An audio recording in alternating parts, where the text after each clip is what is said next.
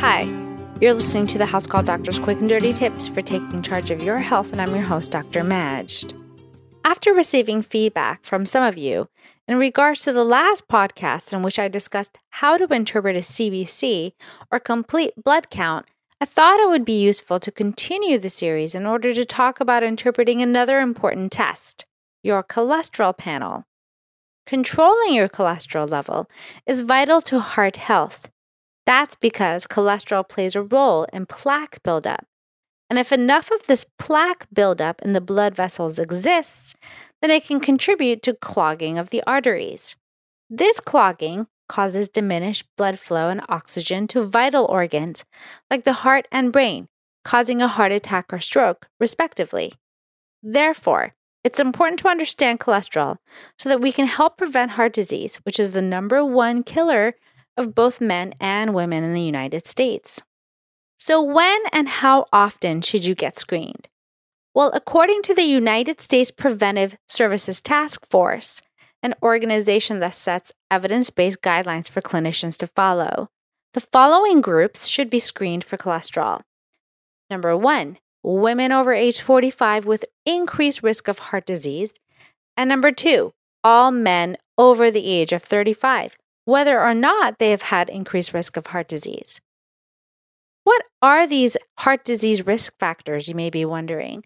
Well, having covered them in great detail in a prior podcast, you may recall that it, includes the following risks being male, age, meaning the older the person, the higher the risk in general, early family history of heart attack or stroke. In regards to family history, this really includes first degree relatives. And if they're female, less than age 65. And if they're male, less than age 55. Diabetes, hypertension, cigarette smoking, obesity, and abnormal cholesterol.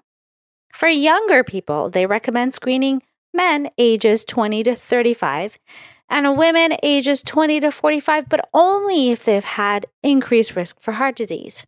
So, what about for everyone else? You may be wondering.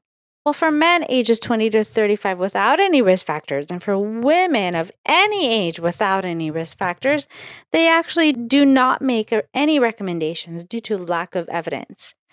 It should be said, however, that these recommendations, which are made from reviewing the evidence that was available in 2008, are currently in the process of being revised and may soon change. They also suggest a frequency of testing of every five years for most patients, but earlier with those closer to requiring treatment, and later for those with repeated normal cholesterol panels without a risk factor for heart disease. Now, on the other hand, the American Heart Association, or the AHA, which is another medical group that designs clinical content, they recommend cholesterol screening every four to six years for all adults ages 20 and older. A little simpler, huh? Yeah. So, how do you interpret your cholesterol panel? Well, attempting to decipher the multiple numbers in this panel can be daunting. Some values are preferred higher, and some values are preferred lower. But which is which? And how do you sum it all up in order to determine if you really need treatment? Well, let's learn about the various components first. The first number that you'll find on your panel is the total cholesterol. This includes all various cholesterol panel components summed up into one number. I wouldn't get too excited if this number is elevated. The normal cutoff is 200, as long as the other components are within normal limits, because after all, your good cholesterol value, which is preferably elevated, is also included in the total. Therefore, if your good cholesterol is elevated, then your total will be too. Then the next number on the panel is the HDL. This is termed the good cholesterol. Ideally, we prefer this number to be above 40. In fact, the higher the better, as it is heart protective. So, if your other bad cholesterol numbers are elevated, having an elevated HDL will help to counteract some of that risk. How to increase this number, you may be wondering?